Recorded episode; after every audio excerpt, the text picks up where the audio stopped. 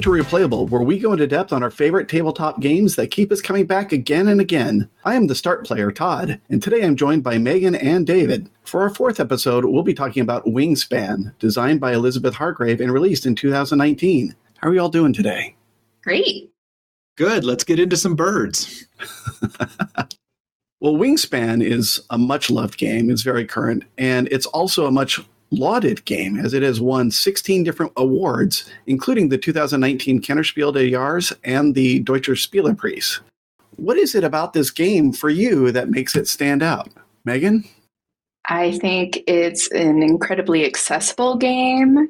And I think the theme is incredibly appealing to a wide variety of people. I totally agree with that. And surprisingly, on the theme, I mean, maybe if you would have said there's a game about birding, I wouldn't have been that excited about it, but actually seeing it and then playing it, that's a fantastic theme. But up front, I don't think I knew that was going to be. But I totally agree. The accessibility and the theme make this. I'm not surprised at how popular it is, and I get excited to see good games like this being as popular as they are.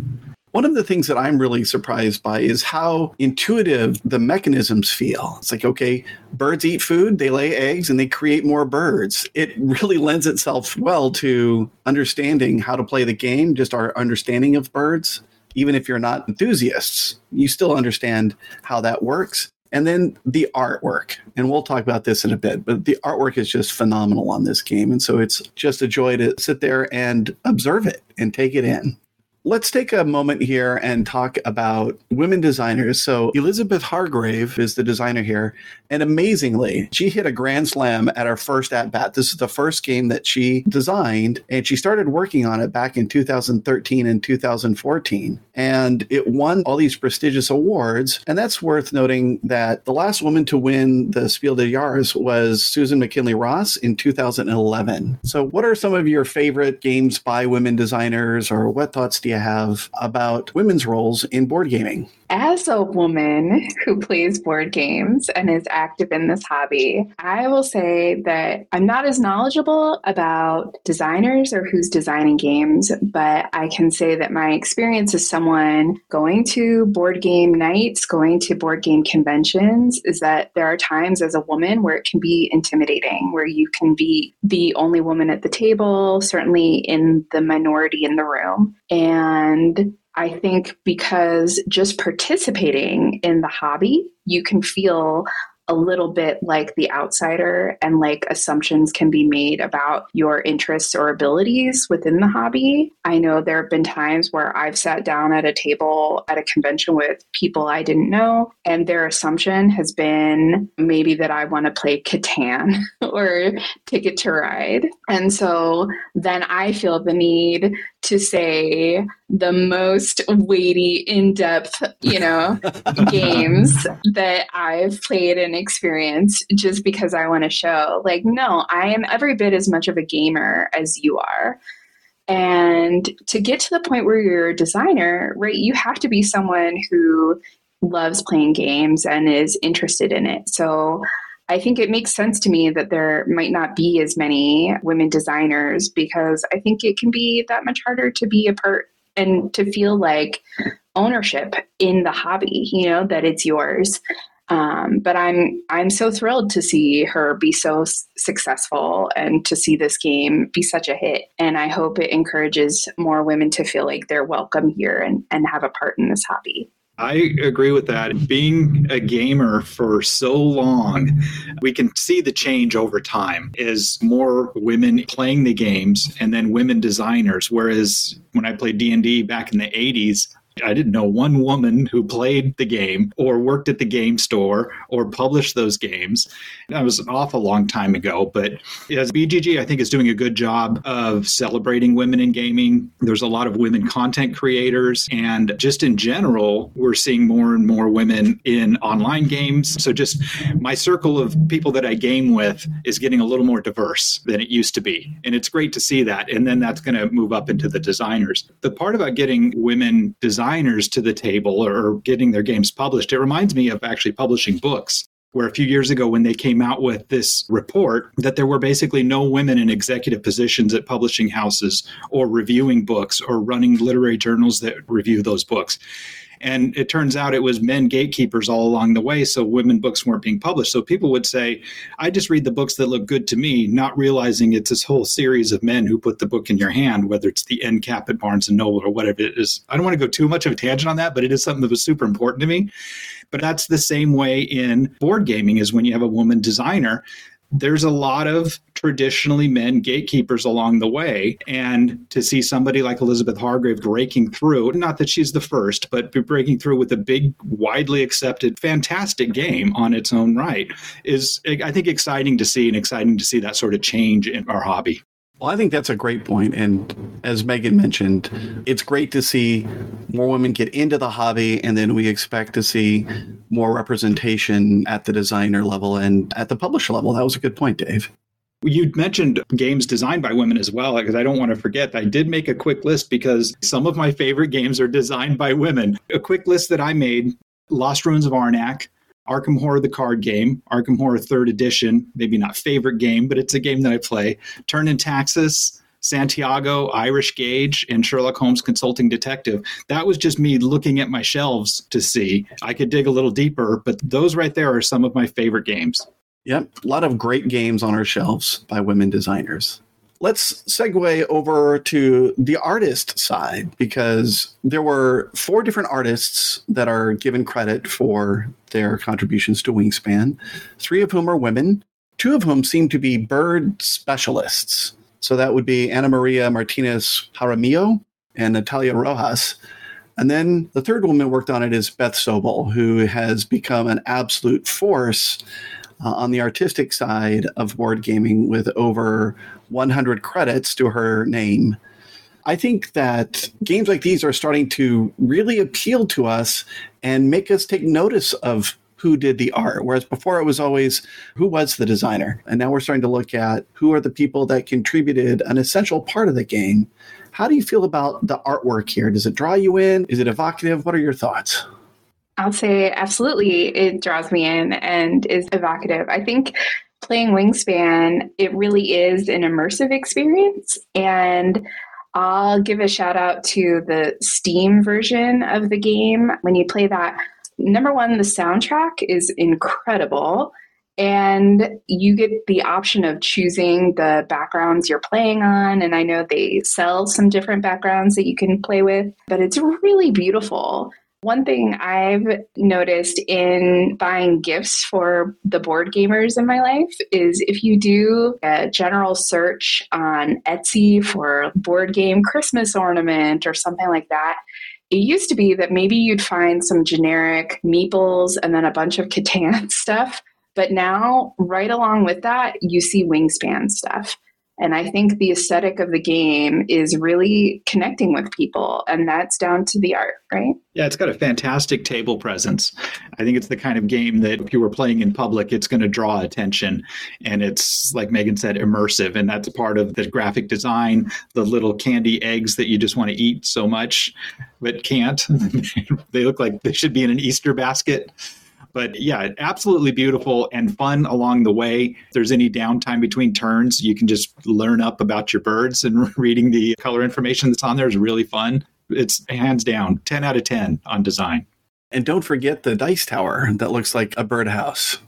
I was just thinking about that as David mentioned the eggs. I was thinking, oh, the design of the dice tower, which of course I famously failed to roll correctly and use the dice tower one time we played. Um, and have since had to prove that I know how to use a dice tower. But yeah, it fits in perfectly with the theme, which again, making the dice tower look like a birdhouse and fit in with the theme is really incredible. Absolutely. How does this game make you feel while you're playing it? Is it reminiscent of any other experiences, whether they be board game related or not? Tell me about how you feel when you're playing Wingspan.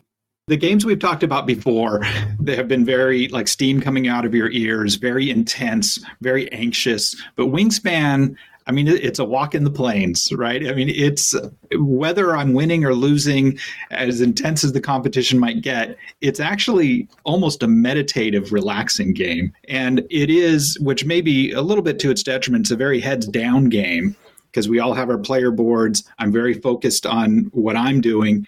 It's not super interactive, which we may talk about a little bit later, but I don't necessarily pay attention to what you guys are doing all the time. And I'm just trying to solve what I need to accomplish on my board. So it's meditative, but it feels, it's not multiplayer solitaire, but it does feel like kind of a lonesome experience at times. And not necessarily in a bad way.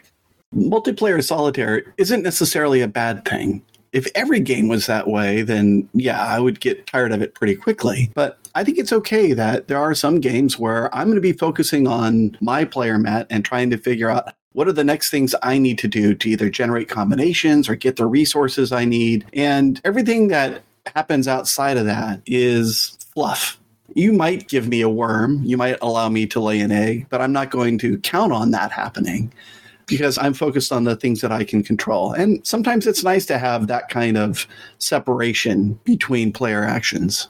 You asked how I feel when playing the game, and I totally agree with Dave. I have that meditative feeling. I also, maybe this is sharing a bit too much about my life, but when I walk my dog, I have a little app I use on my phone where you can and identify the birds around you either via photo or by recording their calls or song. And it's really fun playing Wingspan. And suddenly the birds in my neighborhood are part of the game. It just feels connected to my life. And there's something very, I don't know, appealing about that to me and something I really enjoy. Again, when you play the Steam version of the game, the first time that you play any bird, it reads out a little fact about that bird. And it's not just within that game. So it is over your time of playing the game again and again. And especially if you are including the expansion packs, it almost feels like you're collecting the birds as you're hearing that fact about them. And it really does feel like you are learning a little something, but not in a treacly educational way. I really enjoy it. Are you saying that playing Wingspan made you more of a birder or that it just connects with that interest that you already had a little bit? I guess I'm asking what came first, the bronzed cowbird or the egg? I would not describe myself as a birder. I do not own binoculars. Not yet. I don't go out looking um, very specifically, but it's just something that I find interesting. There are these animals out in my world, and I see them every day, and I hear their different songs, and I didn't know what they were, and they're here in my neighborhood. So I just had an interest to know what was going on with the wildlife right around me. And Wingspan has made a connection there, which I enjoyed. Have you seen any of the birds that are in the game? Or conversely, have you seen the bird and then seen, like, oh, I, I recognize the bird on that card? Yes. So there are yellow rumped warblers and black phoebe in a park near my house. And I believe those I know the yellow rumped warbler for sure is in Wingspan. I think the black phoebe is as well. That's awesome. What does the game do well? What are some of the aspects about it that you truly admire? Accessibility, just in general, and how the theme matches the mechanisms. You know, birds in the forest eat certain kinds of food, and birds in the water eat certain kinds of food. The rats are going to be in the plains, and so those birds eat rats. It becomes almost intuitive in some ways. And a casual gamer can sit down and play, be taught the game in a relatively short amount of time, and be fully immersed in a really big, fun game, which is an experience that in some games you got to play 10 times before you can get fully immersed or you have to be a little more of a seasoned gamer. But this, right off the bat, allows a casual gamer to get in and do it. And I don't really know the specifics of why, whether it's just that theme integration or what it is. Yes, I agree with Dave. I think this is just a wonderful combination of theme and mechanics really making sense. The fact that eggs are what allow you to have more birds later, again, it just makes sense. And I think that combination is what makes the game so accessible to people. Absolutely. And beyond that, there is a really good game just from a gamer's perspective. So I noticed that my understanding of the game was greatly enhanced when I started looking at setting up the combinations. So going beyond just the mechanics of eating food, laying eggs, playing more birds, which I'm never going to get tired of saying that because it's that it's that intuitive of a setup. But then you start having these card combinations and you're looking at the bonus objectives and having to plan ahead. There's another layer of this game that isn't readily apparent, and yet it's super satisfying once you start delving into it. So if those are things that the game does well, what do you think it doesn't do so well?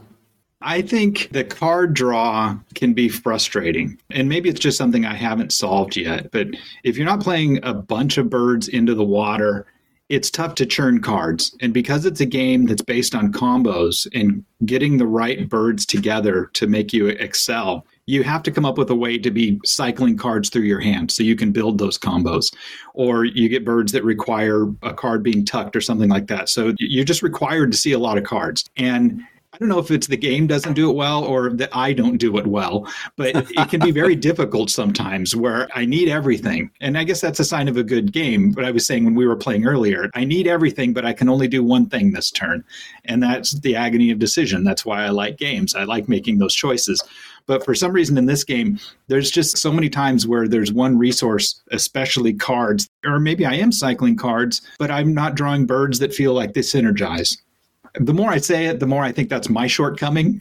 but maybe the maybe the game does it very well, and I just don't know how to do it yet. I think it does a lot of things well. It's hard to see how to get started playing well. You have so many actions that you can take, and then they're funneling down as the game goes on, right? So you start out being able to play, what is it, eight cubes, and then it's seven, six, five, I think, for each of the rounds. And each time that you are playing a cube, that's a tempo.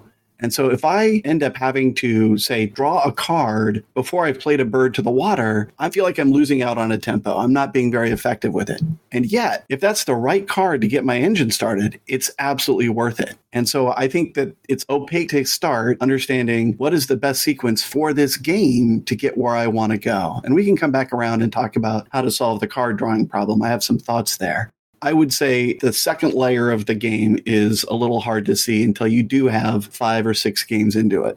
I've had limited experience playing with the expansions. And right now, I believe there's two. There's the European birds and Oceania, and oh, there's more. There's three, you're telling me. Asia. Oh, in Asia. It's a bit of a semantic deal, and it actually hurts the visibility of Asia on Board Game Geek because it is a standalone game. Mm. It can be played by one or two players, and so it qualifies as its own game, or it's an expansion that can be added to the base game, allows you to play with six or seven. So, for that reason, when you click on expansions on Wingspan, the base game, it doesn't show up. Mm. So I feel like that's actually hurting its visibility. Ah, so I have played with some of the expansions, but just to a limited extent. And my experience was that it really impacted your ability to build those combos. And you had different powers happening and then you weren't necessarily even able to build those combos within the expansion if they were all played at the same time.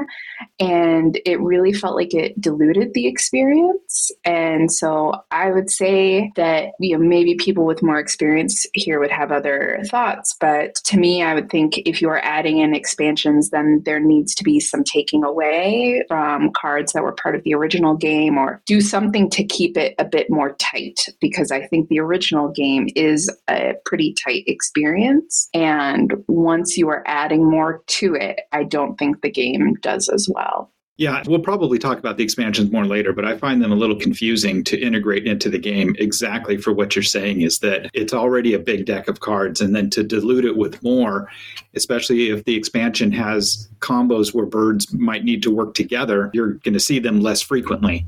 And I think you can just use the expansion birds when you play, but integrating it, they leave it kind of open. Like you can do this if you want, you can do that if you want. And I feel like, well, what am I supposed to do? Do I have to go learn how it's going to work best before I can play it? I don't want to try all the combos. Just tell me what to do. That's what I want from you as an expansion. Tell me how to do this.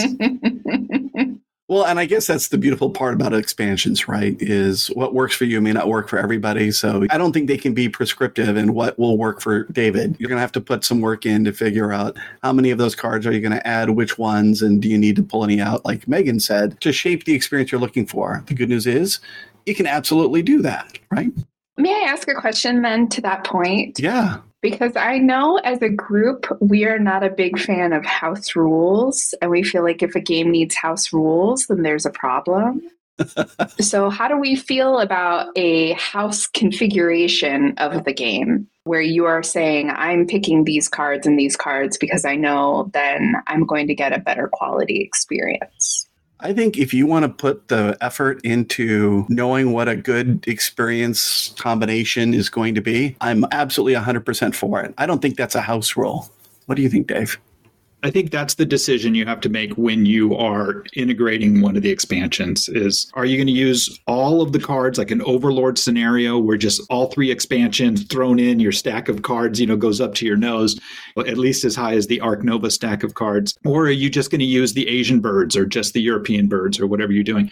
What I would really love to see is if they had more like modules where the birds are divided into maybe stacks of 20 and then you pick 5 of them or whatever it is. And so, like Dominion, when you're setting up a Dominion board, you're using X number of whatever they're called in Dominion, but certain types of cards that you blend together.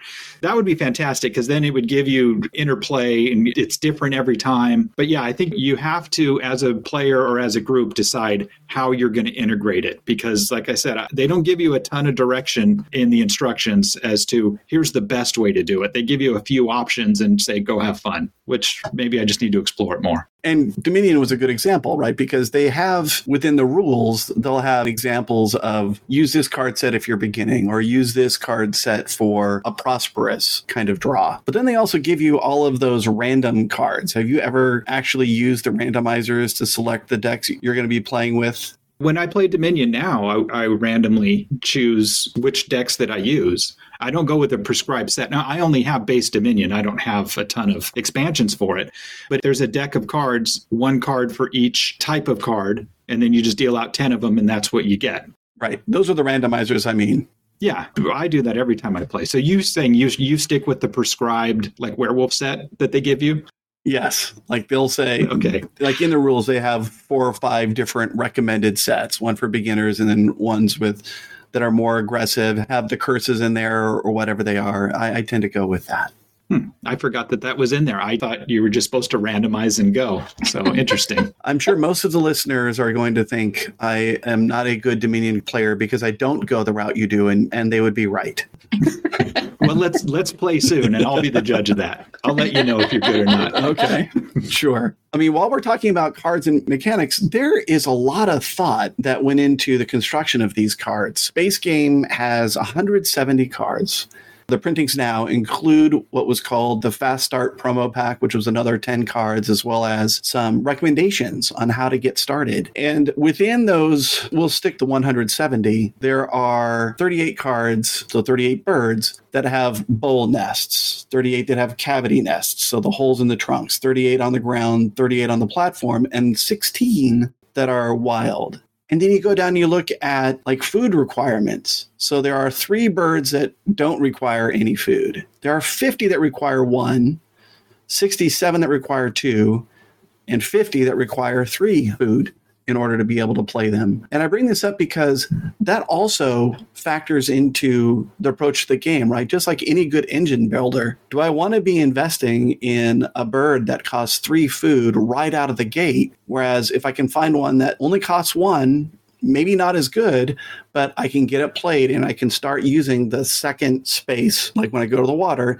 now I'm going to give up an egg to draw a second card right from the get go, but I'm drawing two cards instead of one there's a lot of thought that has gone into the construction of this game beyond just the artwork and the mechanisms. What are some of the considerations you make when you're doing your bird selection? So, I will say at the beginning of the game, when you have that initial deal where you are choosing from a set of birds and you have all of the possible food, I tend to like to start with three birds in my hand and only take two food rather than the two bird three food option because I would rather start with three birds and have more options rather than have to depend on getting more birds into the water area so that I can do more drawing. I think that for the most part is a stronger starting point and tends to be just putting myself in a better position to go. And so I think that goes to your point, Todd, that at the beginning, you want birds on the board. they are what give you that boost to everything else for the rest of the game. Just in the last game we were playing, Dave was talking about the slow tempo he had in picking up birds because he only ever had that one bird down in the water area. And so the more birds you get on the board, the faster tempo everything's going to be later. You're going to be picking up more food, more eggs, more birds when you're taking those actions. I think one of the great things about the game is that it gives you guidance from the beginning because what you said there's 170 cards and then adding expansion there's there's even more. There's a ton of cards to parse through. So it feels like it could be this wide open thing. But then you get your two cards objectives and you pick one. So that's going to give you a little bit of guidance. In the last game that we played, I needed a lot of birds that were worth under four points. And then you have your round objectives. So when you're choosing your birds and playing your birds, it gives you something to consider mm-hmm. to work on your personal secret bonus and to work on the middle of the board. And if you neglect the round bonuses, well, then you're just giving those points to somebody else. So if one of the players doesn't get in that competition, it could throw everything out of balance a little bit. So you need everybody to be fighting in that. And so, considering, and exactly like Megan's plan, get cheaper birds out there quickly so you can boost up the strength of your actions. And the birds that you choose, look for birds that work together and fit your goals. And also, I think one of the most important things birds that do a function outside of their column, not column, but outside of the row so if you've got a bird that goes in the forest that can give you a card, that's fantastic. Birds that let you do multiple things other than just take eggs in the field, that really expands your game and it could just catapult your engine way far ahead.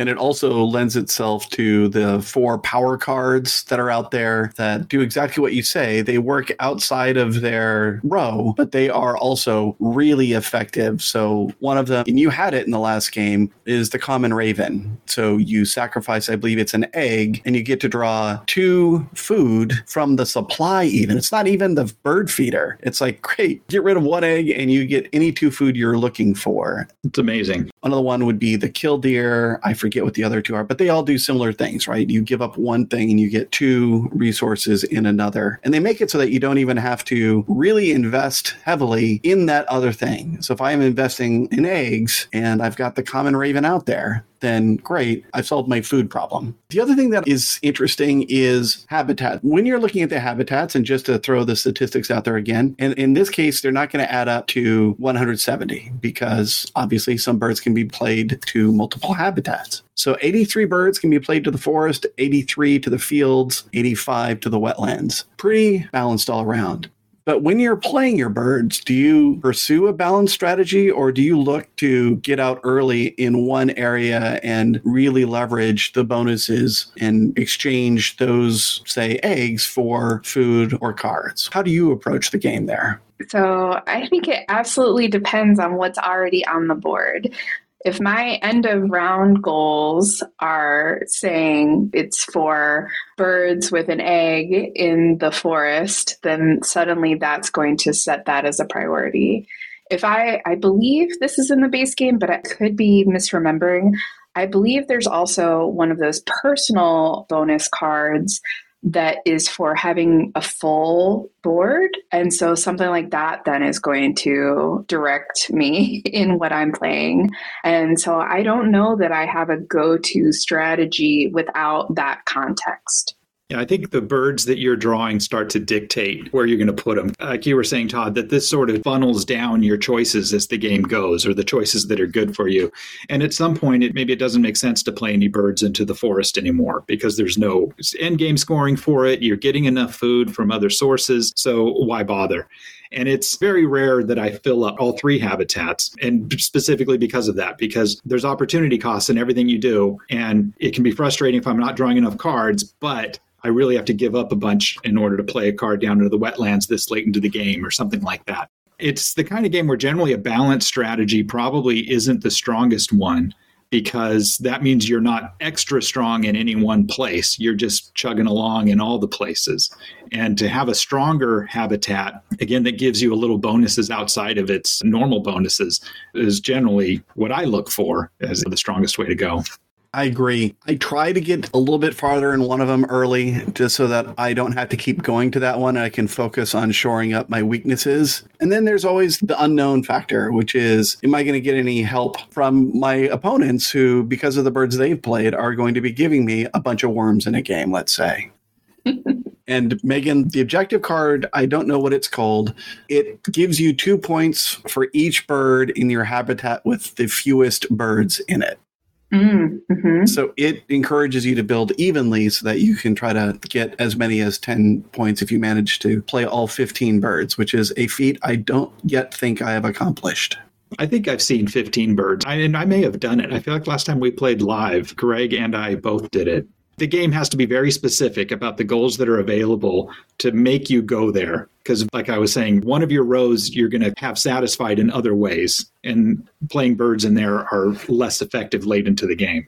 Now that I think about it, I think the filling your board was an achievement in the Steam game, which in this podcast we're finding out how much I've played the Steam version of Wingspan. But it's really it's really so great. So I'm okay with that being out there. But yes, I think it was an achievement. And so that was something I was working towards there was filling the board the first time I played with you in person, I remember feeling like I needed to teach you the game, and you were like, "No, no, no, I got this." it turns out you'd played the game like twenty more times than I have online, and I thought you hadn't played it yet. It's like, oh, okay.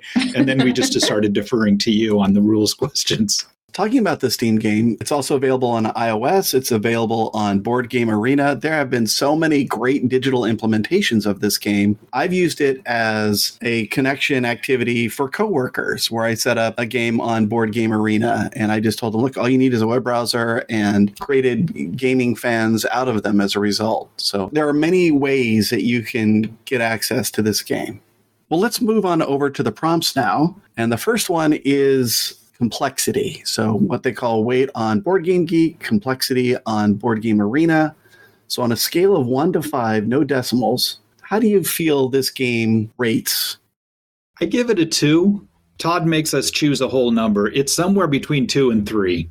And three is always a cowardly answer to go right up the middle. So I'm going to go one way or the other. I'm going to say it's a two. It is a little more complex than your basic gateway game. And we were chatting about this a little bit. I would still teach it to new players, but it is a little bit next level.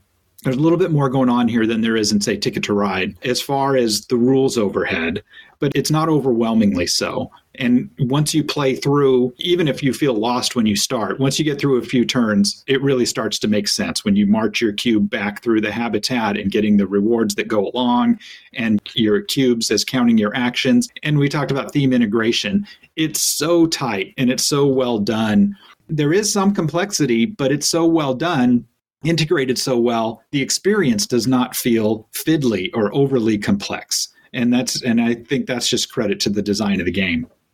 I will say that when I originally thought through this, I thought three, but then I listened to the other episodes of the podcast and I think about our friend Paul potentially hearing this while driving, and I don't want him to drive off the side of the road. So I'm editing this back down to a two. and again, for me, this feels like for the people in my life, I have people in my life who would consider themselves board gamers but who are playing Munchkin and Phase 10 and games of that ilk. And I think this would read as pretty complex and pretty difficult to them. It does feel like a step up from a ticket to ride at Catan for me. But at the same time, as someone who has played plenty of other games, is this complicated compared to those? No. As you play this once or twice, I think you can then go back to it.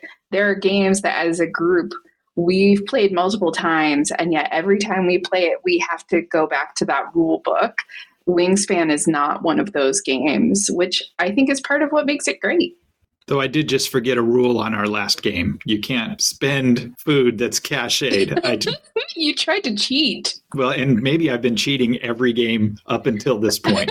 All our face to face games have asterisks now. I guess so. I thought you could spend the cached food. I didn't know it was just there forever. I agree with the two of you. This is a two as far as complexity goes. The mechanisms are so clean. And as I've said before, just the interrelation between them, they make sense. I think a person who is new to the game could easily sit down, get through the game, have played some birds, scored some points. They're going to come in last place, but the rules overhead, it really isn't that hard. And when you look at it compared to some of the other games we've talked about, so I thought Dune Imperium was a three, and, and rightfully, Dune Imperium is more complex than Wingspan. And I said that 1830 was a four. So this is genuinely a two. But now let's talk about the next aspect of a game that's important that is strategy. So, on the same scale, one to five, and whole numbers, I don't think three is a cowardly answer. And I think this one qualifies legitimately as a three. And that's because, in order to play it well, it goes beyond those rules that were streamlined and intuitive, you need to take the end of round goals into consideration. You need to decide which ones you're going to compete for. Maybe you don't have the cards to compete for all of them. You need to take the remaining action cubes into account. If I'm going to compete for the number of eggs that have been laid on ground nests. I may have a bird that allows me to lay one egg on each of them, but do I want to show my hand that early and give you an opportunity to respond to it? There are a lot of decisions that go into the cards that you pick and the plays that you make that I think give this a legitimate three. I agree with that. I originally had it as a two, but then in reflecting on it more, all uh, three isn't always cowardly. I was just being provocative, but I'll, I'll say it's uh, provoked. yeah, no, I do think it's a three because the goals are defined, the things that you're trying to do, and it's going to take you two, three, four steps to do that. So that's some front-loaded strategy. Is I want to get this bird into this habitat, so I'm going to need some eggs, I'm going to need some food, or I'm going to need to draw cards to get something else. So you have to start thinking a few turns ahead and then realize I've only got three more actions this round. So now I got to get it done before this round. It's more strategy than tactics. And of course, there are some tactics. You are kind of flying by the seat of your pants sometimes, but mostly at the beginning of each round, your goals are pretty set that you're going to try to accomplish. And then it's just dealing with what it throws at you along the way. Yes, I also agree with the three. Sorry, we're not starting any fights here today. We need a good debate, but I think there's definitely room for strategy in the game. And I like that there is that balance of making your plans proactively for the round and then making your moves reactively once someone's generously given you worms. Thank you, Megan. Or or you know you've benefited or you draw a card something a bird shows up in the display that now gives you a different better option. There's also that multiple paths to victory and i think there is strategy in determining from the get-go which of those you're going for. Now an interesting one and maybe we'll generate some debate here. Luck. How much do you think luck plays a factor in a game of wingspan? Same scale I'm going to say a three here. I think there are times, especially at a lower player count, where there is just luck to it. And you aren't necessarily getting some of the other features in the game that balance out the luck by other players playing birds and taking actions that benefit you. And when you don't have that safety net, I don't know if that's maybe the right phrase, but when you don't have that there, that safety nest, that card draw, that was wonderful. when you don't have that there, if you are just drawing duds, there's a time where skill can't overcome that. Yeah, the card draw can really put it on hard mode or put it on easy mode. I don't think it makes or breaks too many games, but every once in a while there is a game that just I drew these cards and this game was very easy for me. And there's also times where late in the game you play a bird and it gives you an extra bonus card. You draw the bonus card, you already have it satisfied. Like I wasn't expecting it, but great, I just made seven points.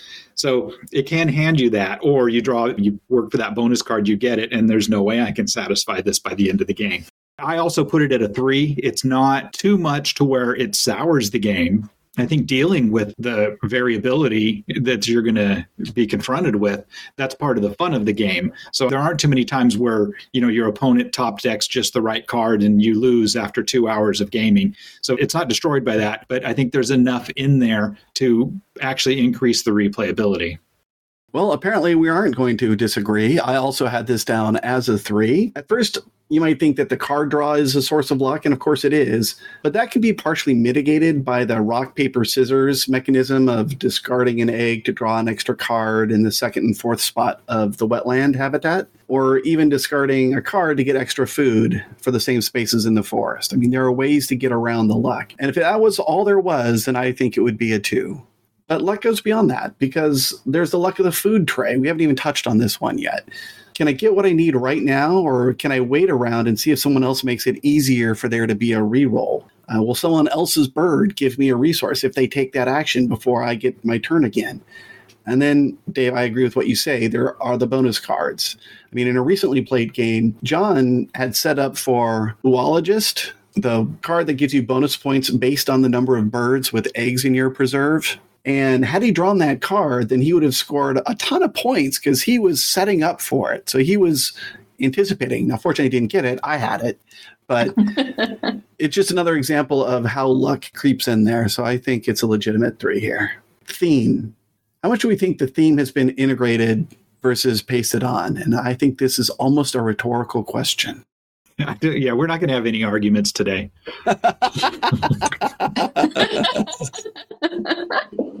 This is a five. I mean, it's just hands down a five. And maybe this is going to be a tangent, but when I think about video games, a related field to board games, I really enjoy Pokemon Go, which is a video game that has you getting out in the world, walking around, doing things. And the Pokemon world is a great fit for that kind of game. And since then, plenty of other people, because Pokemon Go was such a hit, have tried to come out with competitors. There was a Harry Potter one, there's a Pikmin one now, and none of them are doing well. Like they're all just failing because the thing was that that mechanic of going out in the world and capturing things, whatever, was not the winner there. It was the pairing of mechanic and the Pokemon world. That all made sense and worked together. And to me, I feel like that is what's happening here in Wingspan just a perfect fit of theme and mechanic. And that is why this gets a five. I love finding more and more theme in the game when you realize that, oh, this predator bird is eating small birds, and you see the wingspan of another bird and it eats it. So I tuck it under my card. It's such a great integration. And we talked about the different foods in the different habitats that these birds eat rats and these birds eat worms. And it's just so much careful thought was put into it to get that all integrated together and making the play experience just nice and clean. Once you get the basic mechanics down, it just flows so nicely.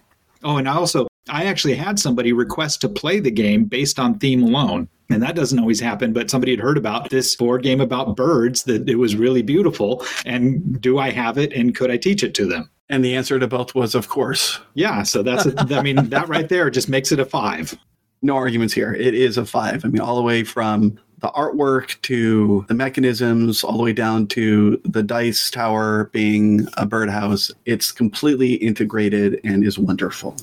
So, what is the best player account for a game of Wingspan, in your opinion?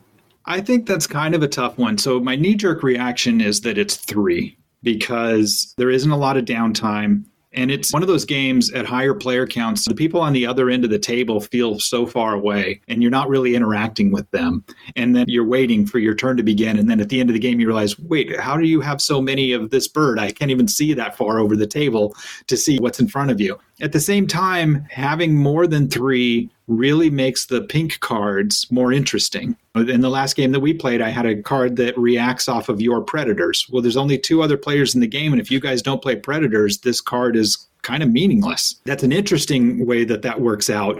But I would still say overall, three is my favorite. Four is good. Four, four is fine. I wouldn't turn it down, but I'd probably put it at three players. I'll mm-hmm. follow up on that because you hit the main reason I think three is the best player count, and it is because of those pink cards. So out of the 170 of them, only 12 of them have a power that activates once between turns. And at three players, the balance of those cards firing or triggering feels right. At four players, it's close to a certainty, and at five, it's a lock. So I think they are actually overpowered at five players and are balanced correctly at three. That sounds right. I'll say I didn't have a strong feeling on this one. I think somewhere three to four seems right. I don't have the same concerns that David did with regards to missing out on what other people are doing because there are, at the higher player counts, so many interactions that can happen beyond just the pink powers of getting food from other people, getting those benefits that are happening because of plays that other people are making. And it's not like it's seven wonders where it is just the person to your left or right that's impacting you. It's anyone at the table. So I don't think that it diminishes so much at higher player counts the way that other games might. What would be the worst player count? And by the way, the game can still be great. What would be your least favorite player count for a game of Wingspan? Well, the Asia expansion, it can now go up to seven. It has an expansion for six or seven players. And I don't think I want to play it at six or seven because of that downtime or the game state changes. What's in the food tray now is not going to be in the food tray when it comes back around to your turn. So more, a little more chaos there. But I do like what Megan was saying. It is interesting. The more players are in the game, the more people are just going to be giving you stuff because of the birds that they play. So, you know, a high tide lifts all boats. That I would be curious to see if you look at the points scored based on player count at five, six player games, are people consistently scoring 100 points? Whereas in three player game, it's hard to get that. But even in a three player game, it would come back to my turn and I've got a worm and something else that I, and an egg that I wasn't expecting. But now you go to six or seven players and you're probably getting some loot all along the way. And it makes everybody a little more dynamic on their engine. Yeah, I agree. And for that reason, I'd say that five is actually my least favorite. And I'm not including the Asia expansion and going up to seven. And it's still great at five. It's a fun five player game, but I feel the randomness or the removal of it, let's say the benefits of cards, again, those pink powers are going to kick in and the combos that reward you based on what other players have done. So giving you food, all that loot you're talking about.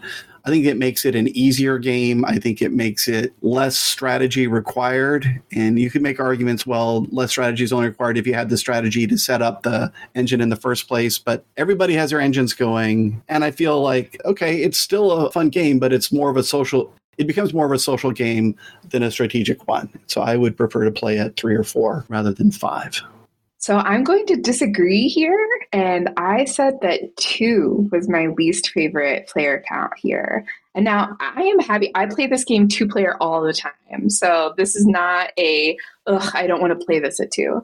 However, I have had two player playthroughs of this game where truly the birds I was playing, it just worked out that they were giving the bonuses that were exactly what my opponent needed, and none of what they were playing helped me. And so it truly felt like we were both just playing for their victory.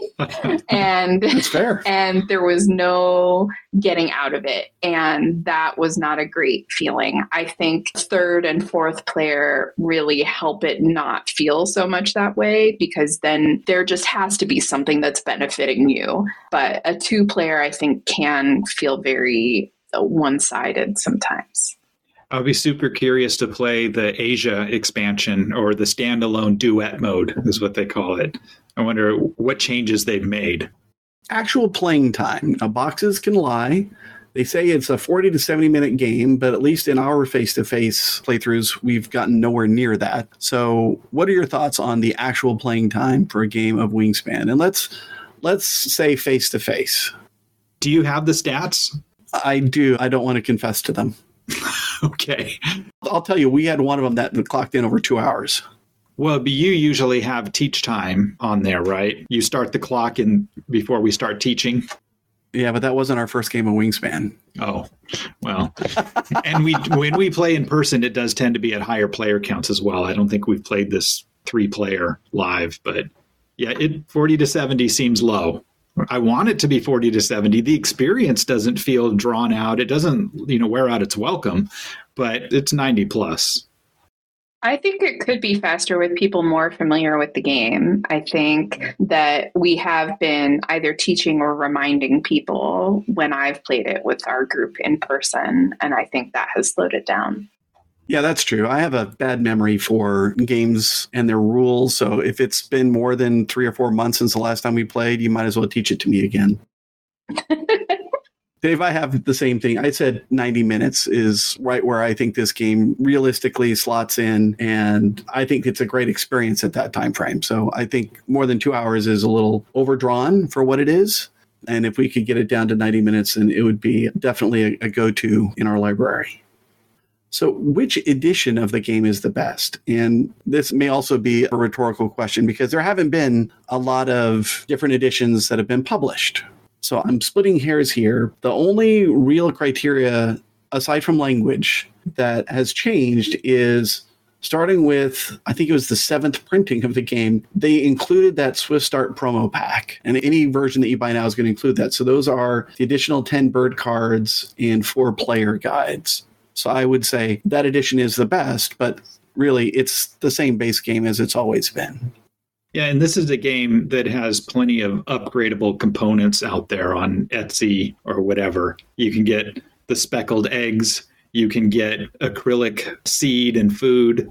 Stonemaier Games themselves, they sell the nesting box, which is just this huge Gloomhaven style box, your size box that's going to fit all of the expansions and everything. The box itself is $65 or something like that, just for the nesting box, which looks great. I, I look at it all the time, but I haven't pulled the trigger yet. But people go on Etsy and get little bird houses to replace the cubes. So you're marching bird houses down the line. Oh, or, wow things like that. So it's definitely a game that's wide open for chromed out versions of it. But the core game that you go buy, yeah, you're right. The most recent one would be the best. It has the single player mode and it has the quick start.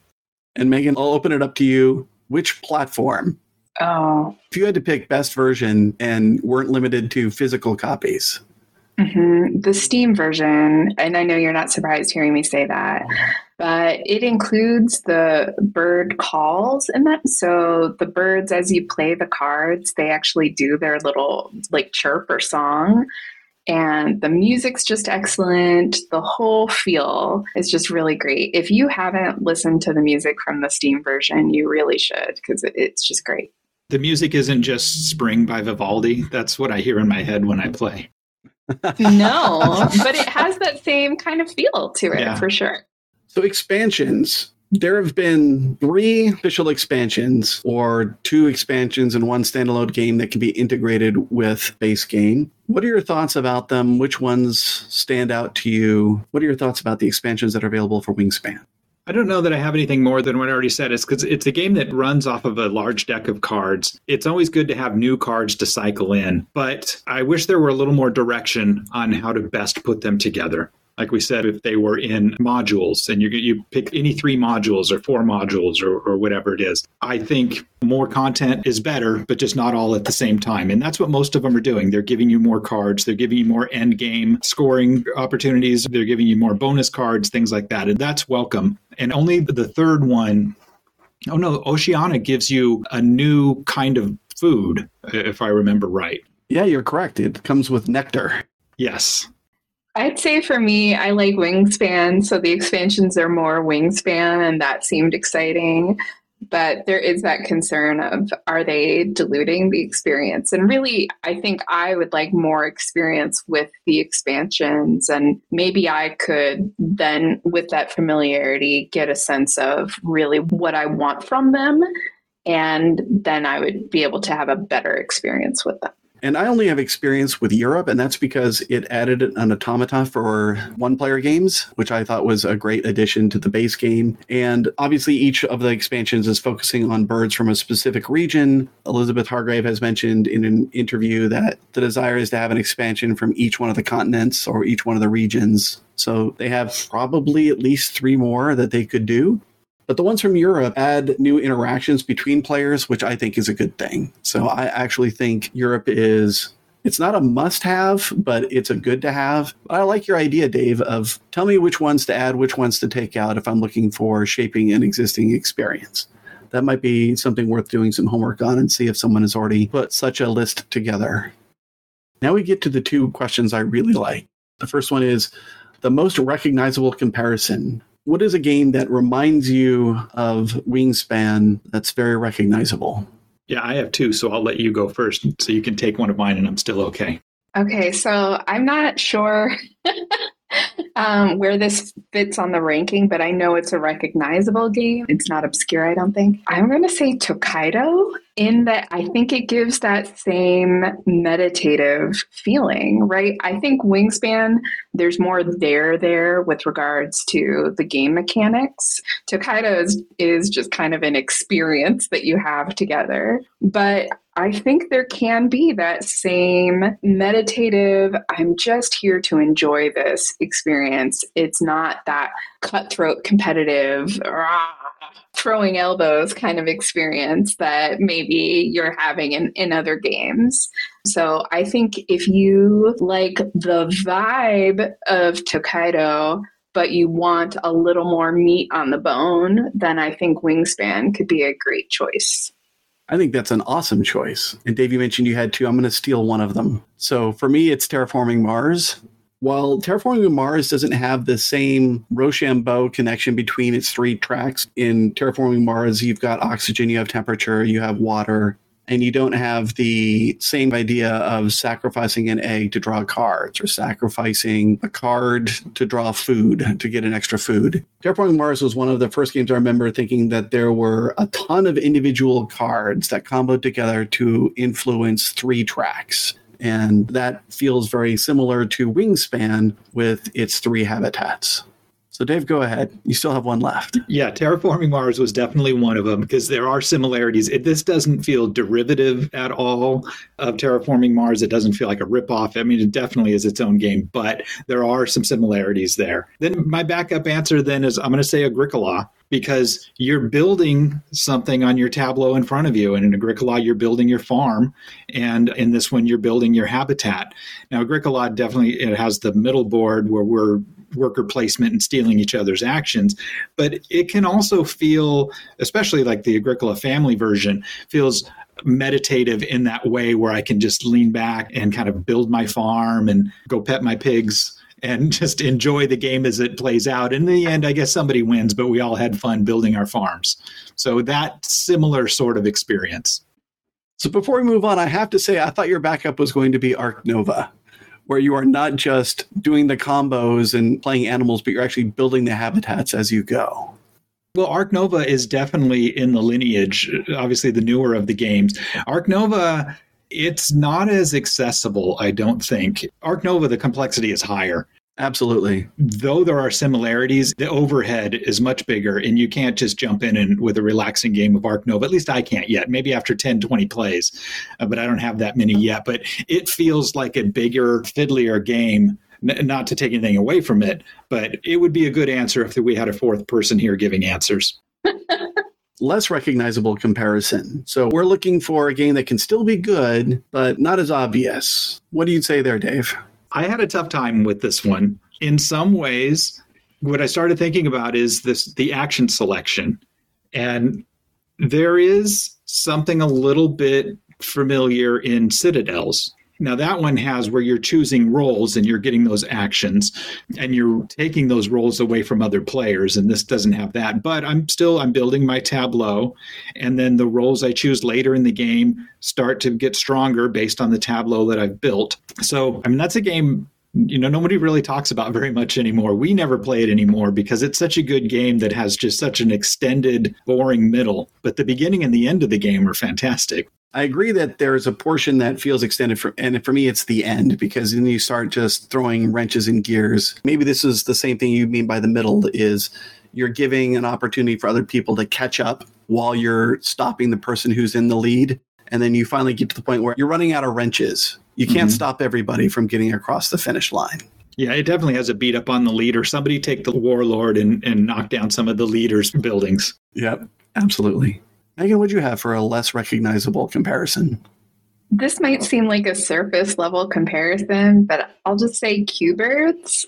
It's a game with birds and cards, right? I don't think there's a lot of similarity in mechanics. But if you're like, you know what, I just want to look at cuboid birds on cards after seeing more realistic drawings of birds on cards, then hey, play Cubirds. Yeah, that's fair. I also went with a themed comparison. So I picked a game by Lookout Games called Piepmatz or Peepmats. And it is a set collection game where birds are queuing up to eat from a feeder. And so, based on the number of players, you have a different number of perches. And once the number of cards to the outside of the bird that's on the perch, the sum of their values exceeds that of the one on the perch, the one on the perch flies away. So you get to collect it and it's worth a number of points, which is displayed on eggs on the bottom of the card.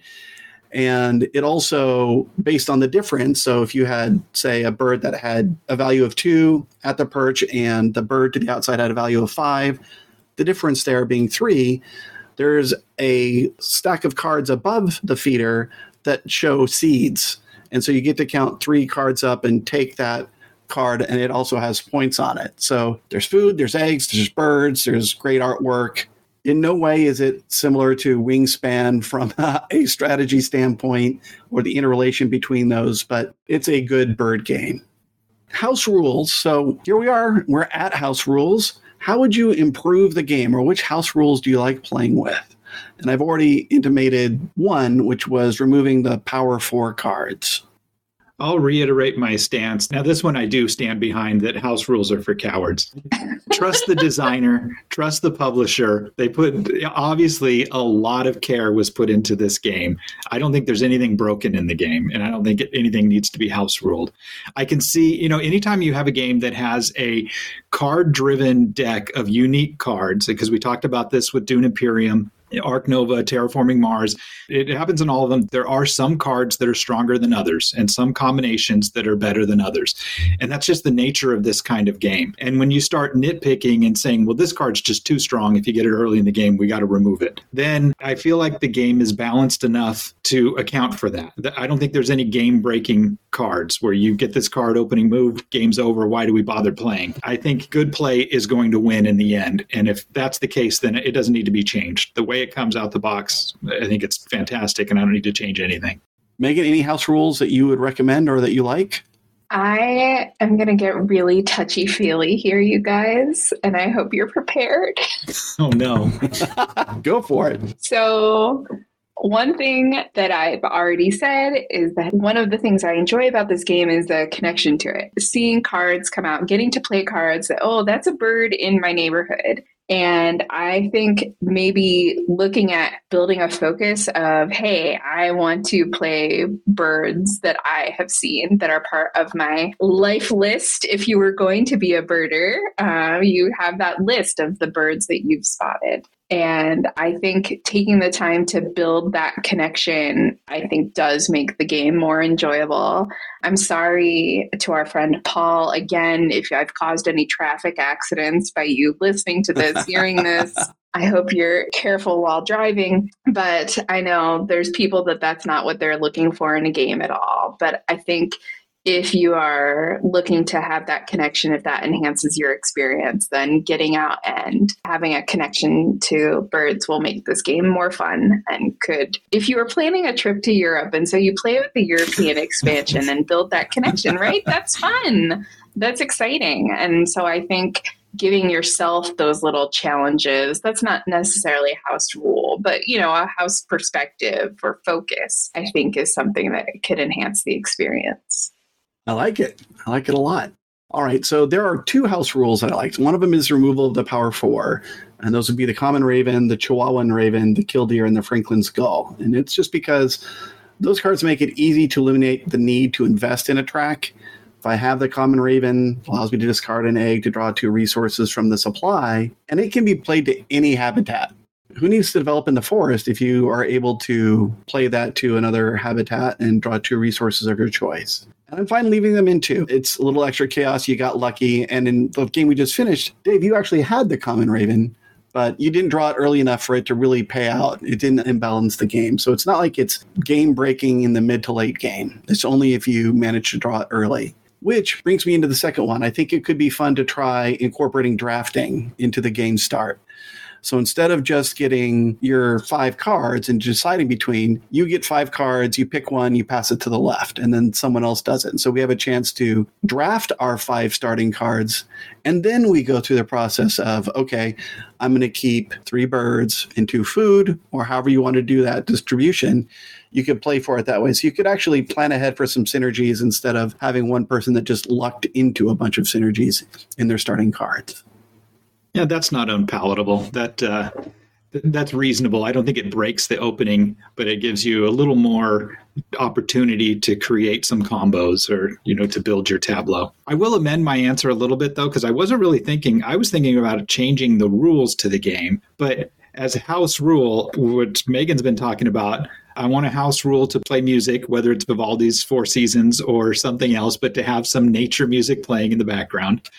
And then, as a house rule, I think you should say the name of the bird that you play because that's half of the fun the ridiculous names of the birds because birders are cheeky in the way they name their birds. So it's fun to slap the bird down and say its ridiculous name. So, the house rule, you must say it. I like it. I think that's fair. If you like fill in the blank, then you're going to like Wingspan. Who wants to go first on this one? I'll go first and I'll say if you like the theme, you're going to like it, right? Because that's what it's all about. But if that theme does not connect with you, doesn't appeal to you, I don't know that the mechanics are going to win you over on their own. I mean, birds, it's the easy answer, right? From the art to the intuitive relation between the resources, the food, eggs, and birds, the theme's just been incorporated so well. So I totally agree with that. Dave, what did you have? Yeah, I also have theme. Although now, now that I think about it, if you're super into birds, that's kind of weird, right? That's uh wait, what? if you know some like you know you know there's one thing I know about Todd, that guy is super into birds. He'll love this game. That's a little weird, right? I mean, what's the pecking order of pets? Like dog, cat, fish, bird, reptile. as far as what kind of person you are. So, hey, I've got a game called Dog Park. We can go there. uh, also, a woman designer, if I remember nice. right. Yeah. So, if you're super into birds or if you're not into birds at all, I think both ends of that spectrum is you're a little weird. But everybody's in the middle. I mean, birds are ubiquitous of it. Stop and smell the roses. Stop and listen to the bird song every once in a while. So, I think thematically, it's fantastic for everybody to enjoy that. And what really what I put for the answer is that if you want an immersive but not overwhelming gaming experience, then then this is that kind of game. Okay, hold on. We we're gonna, gonna pause here for a moment because there's something I have to say in response to what what you just said, and we'll see if this stays in or not. Oh, it's definitely staying in. there is a pastor who is also an author who happens to live here in Orange County who has a Lenten practice of waiting for a bird from the Lord. And so she each day during Lent goes outside and waits to see a bird. And it's just a way of not setting a timer for herself, not saying, I'm going to spend this much time in meditation or prayer, whatever. It's a just an opportunity to be still, be in the moment, and be in the world around her and just wait. And through that process, she has become more of a birder. And I think she now has a podcast about it. And I think it's very like Christian mystic, contemplative, cool. I don't think it's going down like a real zany path. I mean, it's it's a little off the norm, but I don't think it's wearing T-shirts about birds and filling her home with birds and really, you know, all of her children are Robin and and Loon or something. I don't know, you know. I have to ask though, as part of her mm-hmm. morning routine, does she have like a bunch of bird feeders out there? Does she go armed with a handful of seed? Does she have a bunch of breadcrumbs? I don't, I don't believe so. No, I think she just goes outside. But that that kind of ruins the process, doesn't? She's going to be there until a bird shows up, and oh, by the way, she's throwing out bird seed, and this means she doesn't want to be there for very long if she's trying to attract the birds. Yeah, that was the joke, Dave. oh, sorry, I didn't mean to explain the joke. yes. It sounds like you're saying birds are a slippery slope because they're ubiquitous. You don't notice them, but then once you do, and then you play wingspan, next thing you know, you've got a parakeet in the house and your binoculars around your neck every walk you go on. That is absolutely not what I'm saying. I'm saying oh. I think there can be a healthy middle ground where you enjoy them. I you know, I have a little app on my phone. I know what's going on around me, but I'm not also driving hours out into the desert to get some rare desert bird, which not yet. Maybe there pe- people are, but hey, there are, there are worse hobbies, you know. Are you driving out into the desert to get a rare Pokemon though? No, no. I'm, the way I am in my board game hobby is the. I mean, that's the most into any hobby that I am, and I am less into that than any of you so um, yeah i'm not i'm not concerned I think bird interest is age related and, and, probably men and women because with men, every man gets to a certain age where they get a weather station or put a thermometer in the backyard and weather is all of a sudden super interesting. And every man goes through that stage and then every man also goes through the your stargazing stage and get yourself a telescope for a while. I think those are stages of development as men age and maybe birding probably across the board you get into your 40s and you're like, "You know what? Birds are actually super cool. Their bones are hollow. Do you guys know this?" it's just showing our age that we're that we're interested in this at all. I was at a family reunion with my wife in Illinois, and they brought by a Harris hawk on like a gauntlet, and you were able to basically wear the hawk. And that sounds wrong, but it was amazing how this big predatory bird was so light. Even if you know birds are light, it was still a shock how light it was when you were wearing it. I've been falconing before. I've done light falconry. What? and it's fantastic. There's a place down in San Diego you can go, and then they'll take you out with their birds and they'll show you how it hunts, and you'll have you put your arms in a donut, and the bird will fly right through. And it's amazing how trained they are, how freaking dangerous they are, yet how, how cool they are that you can get up close to them. I guess I'm way more into birds than I thought. okay, I want to go do that. We're going to have to arrange a gamer group trip down to San Diego. You're going to have to show us light falconry. That sounds amazing. Mm-hmm. So if you don't like fill in the blank, then you're not going to like Wingspan. I'm leaving this one in here, at least one more podcast, because I had an answer for it. Well, what do you got? What's your answer? Or do you want to go last? no, I'll, I'll go ahead. It's open drafting with the dice. So the bird feeder for me is like the most annoying part of the game because the timing of it can really hinder you. If someone refreshes it and it gets picked over before it's your turn, you might find yourself down to I, I can draw two things and the other three food types I don't need are in there, and I just can't use it. I can't do a reroll. I'm back to having to play two as a wild card for any one, but that's not very efficient. That mechanism can really gum up the works. You know, the whole idea of the war is lost for the want of a nail or a worm in this case. I'll say, I think if you don't like having an experience while you're playing a game, then this isn't going to be the right game for you. If you're like, I would like to push dull gray or wooden cubes across an overly complicated board, and I would like, I want the board to be like a grid with no theme, and then this isn't going to be the right fit for you. If you want to be doing calculus and thinking about trains, it's just not your thing. I do like those games. I like this one too, but sometimes I do just want to be pushing little cubes around an ugly map. I know. That was my way of poking fun at you. yes. Yeah. Accepted. Dave, did you have an answer? Yeah, heads down play. If you don't like heads down play, and uh, and sometimes I don't. That's not what I'm up for. When my friends come over to game night, and it's good to see everybody, and then we start the game, and then I don't interact with them really at all for the next 90 minutes the room is quiet when we play. This isn't one of those games where there's a lot of raucous behavior and name calling and finger pointing and stuff like that. It's it's like we said at the beginning, it's the kind of meditative play, which has its place and and I do love it. But if you don't like that sort of heads down play, then this probably is not a game for you. Mm, that's a good answer. So did Wingspan replace a previous game for you?